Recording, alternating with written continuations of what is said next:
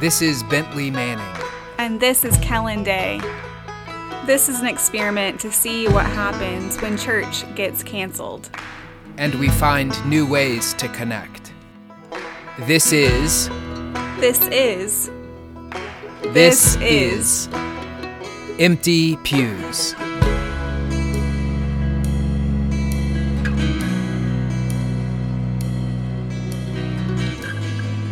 Today is Wednesday, July the 1st, and this is Bentley Manning coming to you from the Church of the Incarnation in Highlands, North Carolina. And this is Kellen Day. Happy July. Happy July. So, last week, if you were listening, Kellen asked me 20 questions, um, and she did not tell me the questions ahead of time, but insisted that I um, answer them uh, honestly and live in the moment. So, But, I mean, you did that for most of the questions. I did that for the vast majority of the questions. I've passed on one question and struggled through a handful. So today, um, we are going to, I'm going to ask Kellen 20 questions with the hope of getting to know her better and with the hope of uh, you all getting to know her better as well.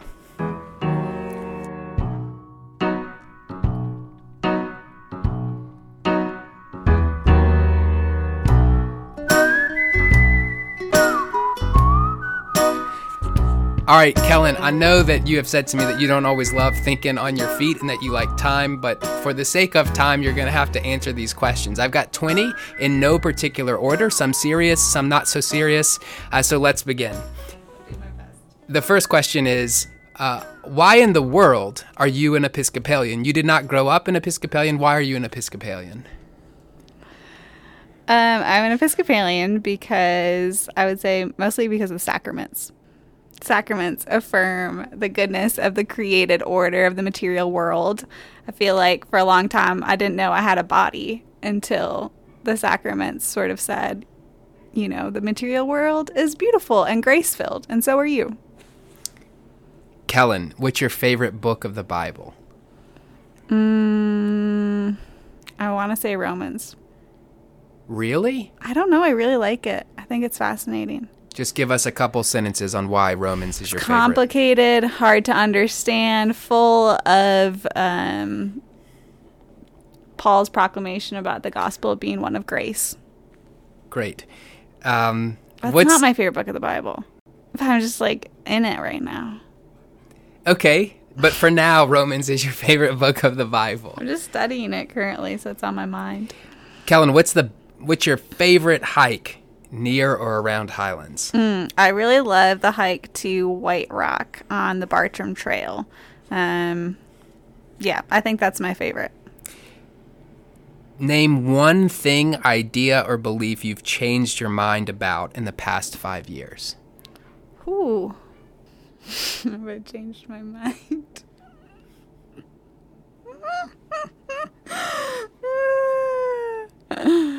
um, you're gonna need to pause this for a second. Um, five years ago, I was a pretty um, earnest vegetarian, and I'm not anymore. And while I'm not sure, like my beliefs have totally shifted, my practice certainly has. I think that I'd rather not eat meat, but I do. So maybe it's just a moral failure on my part. I had a good friend uh, from Nashville who, at a very early age, told his parents that he wasn't interested in eating anything with a face. But then he had a hamburger when he got uh, to high school, and the experience of eating it changed his his whole framework. Honestly, I moved south and I like love pulled pork. So it's kind of the thing that got me. Yeah, it'll get you. Um, Kellen, I've had a chance to talk and spend some time with your parents, and I know them to be really wonderful people. Name one quality or value that you learned from them that you really appreciate having learned from them. Kindness. They're very kind and warm people. They are warm people. Mm-hmm. And they think about others and how to be kind. What is the best part about being a priest? Um, for me, right now, the best part about being a priest is um, occupying that holy liminal space with people, um, maybe when they're dying or struggling, wrestling with something. Um, I love that part of my job. You're also really good at that part of your job. Thanks. All right, Kellen, what's the most challenging part about being a priest? And maybe in mm. particular, being a priest in a parish, in a church um, mm-hmm. like ours. Mm-hmm. I don't know if this is like the most challenging thing about being a priest, but sometimes I find it difficult to remember that very mundane administrative tasks are holy tasks. I often forget that and can feel bogged down with sort of the just ordinary politics and administration of this work. Is that fair? I think that's absolutely fair. I find that to be a big challenge as well. I mean, I think mm. sometimes when I think about the priesthood, the calling, as I remember it, had something to do with proclaiming the gospel, celebrating the sacraments, being with people pastorally. But we do spend a lot of time as parish priests thinking of administrative things that might not, on the face of it, seem directly connected to any of that. Yeah. Um, Kellen, what's the first live concert you ever saw? Oh man, I don't know. I have no idea. Uh, like some Christian contemporary band, like probably like the Newsboys or um I have no idea. What is your biggest fear? Dying young. Favorite ice cream flavor? Mm, coffee. Really? Yeah, I love coffee ice cream. A lot. What about something like Jamocha almond fudge? Sure. That's kind of in the same Yeah, I think that's in the same family. coffee. I you uh, coffee was was my favorite for a long time. When I was in high school, maybe even middle school, What's your favorite now? mint chocolate chip. Oh, really? Yeah. Surprising. Kellen, are you a feminist? Yes. Full stop. Is that what you would tell your friends if they asked you? Yes. Actually, my friends probably wouldn't ask me that question Why not? because they know. Who's your favorite theologian? Mm, I really like Sarah Coakley a lot. She's of kind of the Rowan Williams camp, but I think is doing a little bit edgier theology. Um, work with the spirit and desire that I'm really interested in. Name one of your favorite things. If you were telling somebody about visiting Michigan, what's one of your favorite things about Michigan? The lake. the lake is so great. It's like the ocean. People who live on the ocean always scoff at that, but it's true. It's so beautiful. It's so big and it's fresh water and you don't have to worry about sharks and it's just like one of the prettiest landscapes in the world. Also, there's good beer in Grand Rapids. Michigan's in the now. Keep your hands where could see you.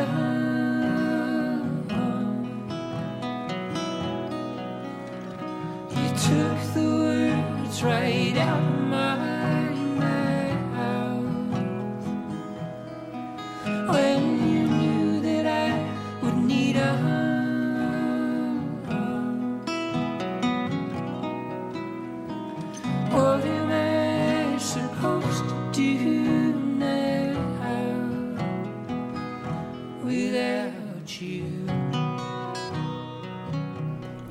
Kellen, why do you like rock climbing so much? Um, it's a very focused sport, so it, it occupies body and mind. Why are you laughing at me? Um, and I find it to be like really graceful. Like I was a dancer for a long time, and rock climbing is maybe one of the closest things I experience to dancing, even though it's really different movement. But you have to be fluid and you have to balance, and it requires strength and precision. Um, So I've wondered. uh, So this idea that rock climbing is graceful, like Mm-hmm. dancing. There's certain things that are graceful only if you're decent at them, yeah. Right? You have to Like I, most skateboarders I see, it's not graceful. But if you see someone that knows what they're doing, it's Mm-hmm. awesome. Yeah. It seems like rock climbing might be the same way. Like if I tried to climb up a rock wall, it would not be It might graceful. not be the prettiest, thing, Right. But you could you, you could get there. Maybe. Uh, Kellen, what's your favorite hymn? Ooh, I love the hymn um, text by W. H. Vanstone and the hymnal. I'm trying to come up with the first line of it, and we're gonna have to pause and look it up. Um, it's not a very, we don't usually sing it, but I think the hymn text is so pretty.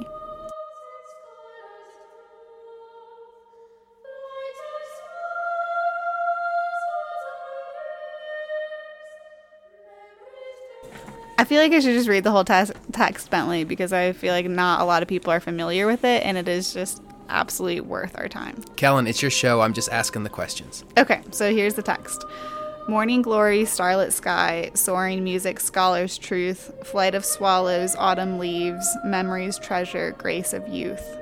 Open are the gifts of God, gifts of love to mind and sense. Hidden is love's agony, love's endeavor, love's expense. Love that gives, gives evermore, gives with zeal, with eager hands, spares not, keeps not, all outpours, ventures all, its all expends. Drained is love in making full, bound in setting others free, poor in making many rich, weak in giving power to be. Therefore, he who shows us God, helpless hangs upon the tree, and the nails and crowns of thorns tell of what God's love must be. Here is God, no monarch he, throned in easy state to reign. Here is God, whose arms of love, aching, spent, the world sustain. It's good, huh? It's wonderful. What, what's the hymn number if people want to find it? 585. 585. The tune is Bingham. What's the best movie you've watched in the past year? Oh man. Uh,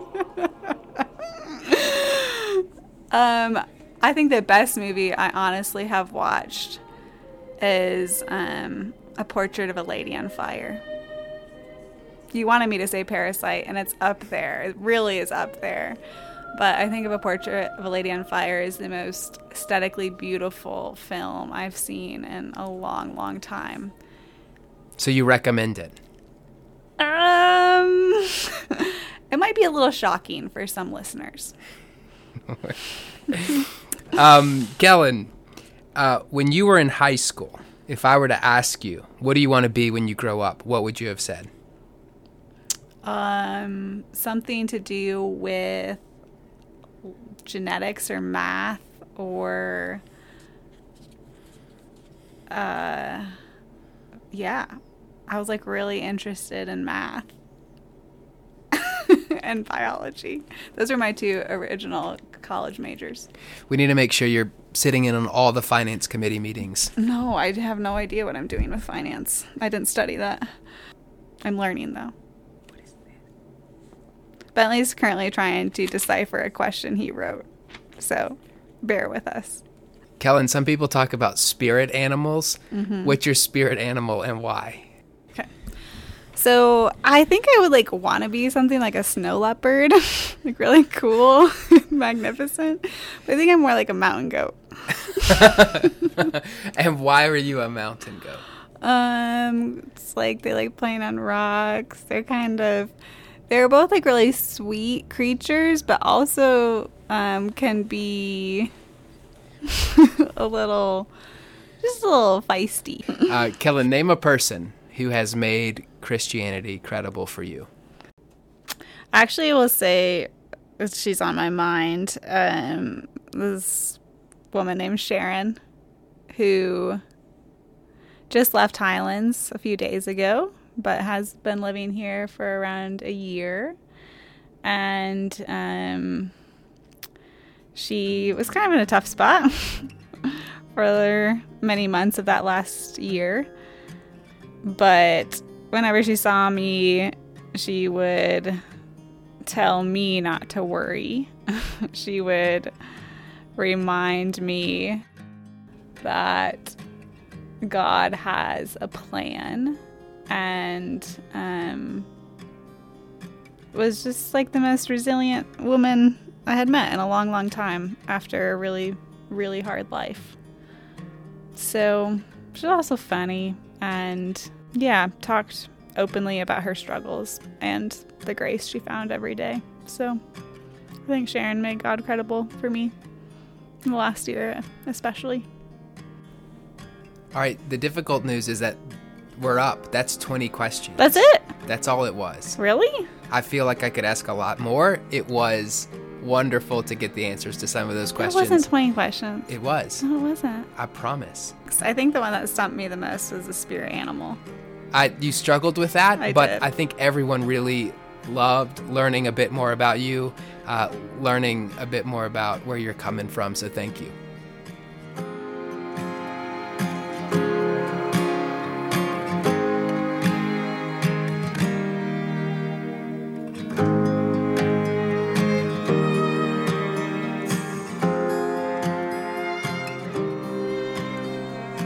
Right, Kellen, I think I'm slotted to preach this Sunday. Would you mind giving us a bit of a recap of uh, what we have in store for us in terms of the gospel reading this coming Sunday?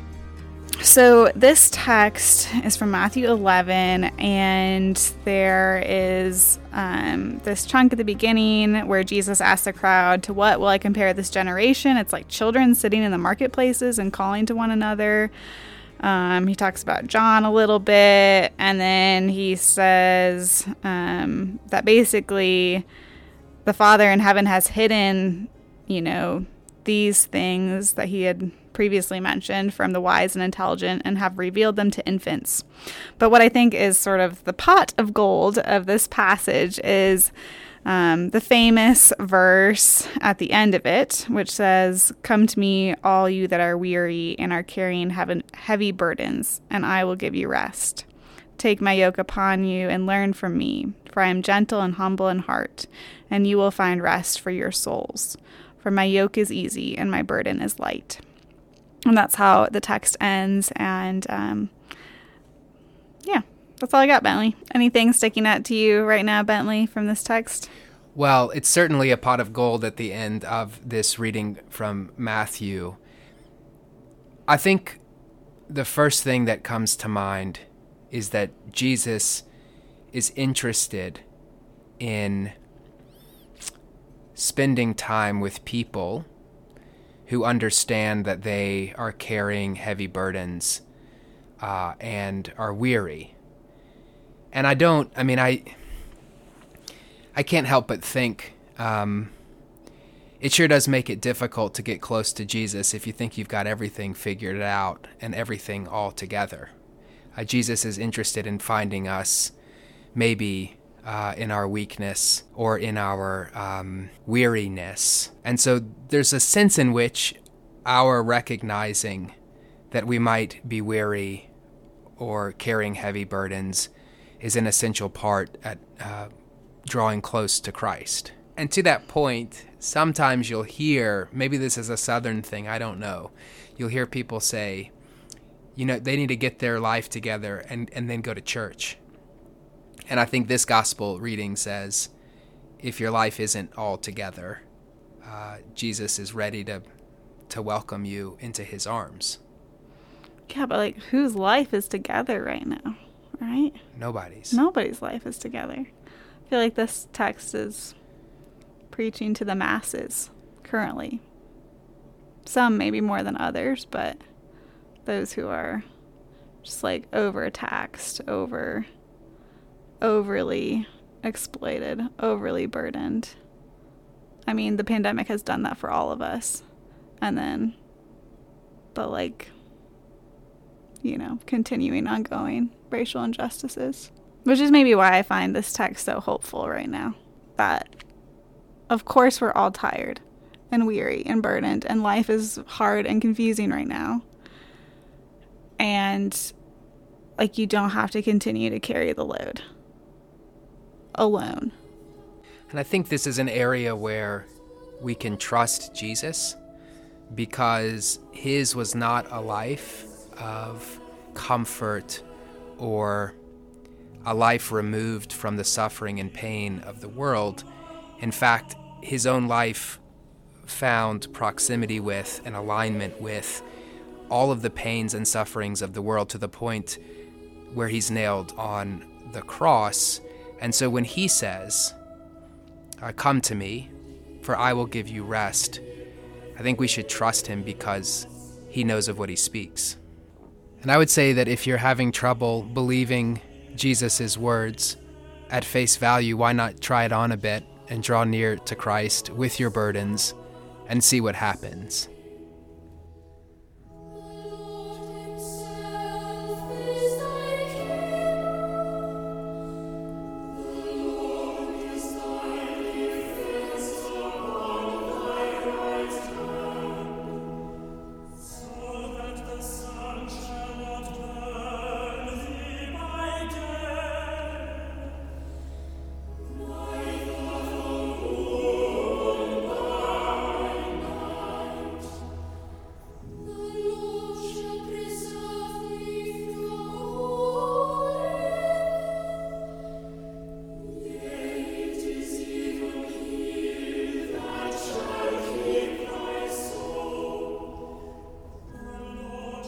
Here's a prayer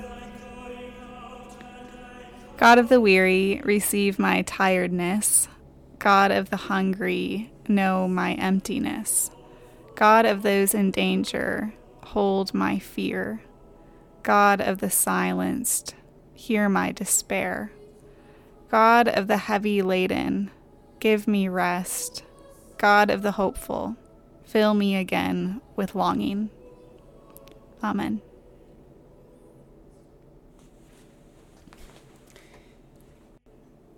Thank you all for joining us uh, for this episode of Empty Pews. We have a handful of updates uh, to pass along to you all now.